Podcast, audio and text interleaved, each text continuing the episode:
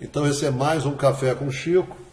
Eu estou aqui em Las Vegas, na casa do meu amigo Emanuel, e lembrando, conversando sobre essa minha trajetória de cinquenta anos nos Estados Unidos, e ele me pergunta da, da, do banco, da época que eu trabalhei no Manufacturers, que era o terceiro maior banco de Nova York na época, dos anos, final dos anos setenta, e eu acabei virando analista de crédito internacional desse departamento. Tinham sessenta pessoas, uma de cada país do mundo.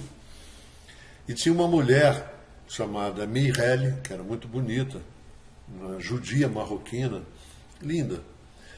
E eu trabalhava, de vez em quando eu olhava para a Michèle, aquela coisa e tal, e ela olhava para mim, eu olhava para ela. Aí um dia eu criei coragem, fui lá e disse: Michèle, é, vamos almoçar? Ela disse: ah, vamos. Aí eu estou lá no almoço e tal, eu digo: Michèle, olha, eu sou de uma região nordeste do Brasil, Ceará. Você não vai saber o que é o Ceará.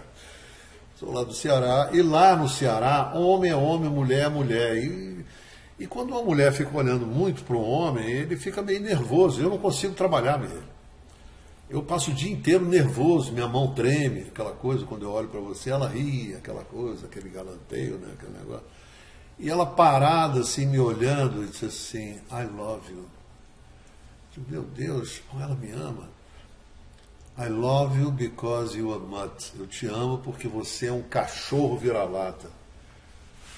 Aí ela disse: well, don't get me wrong, não, não, não me leve a mal. Os cachorros vira-lata, os vira-latas são mais fortes, nunca ficam doentes, são os melhores na cama, são mais inteligentes, são isso, são aquilo. E eu fui crescendo, né? Então, eu, foi o maior elogio que eu recebi na vida, foi ter sido chamado de cachorro vira-lata.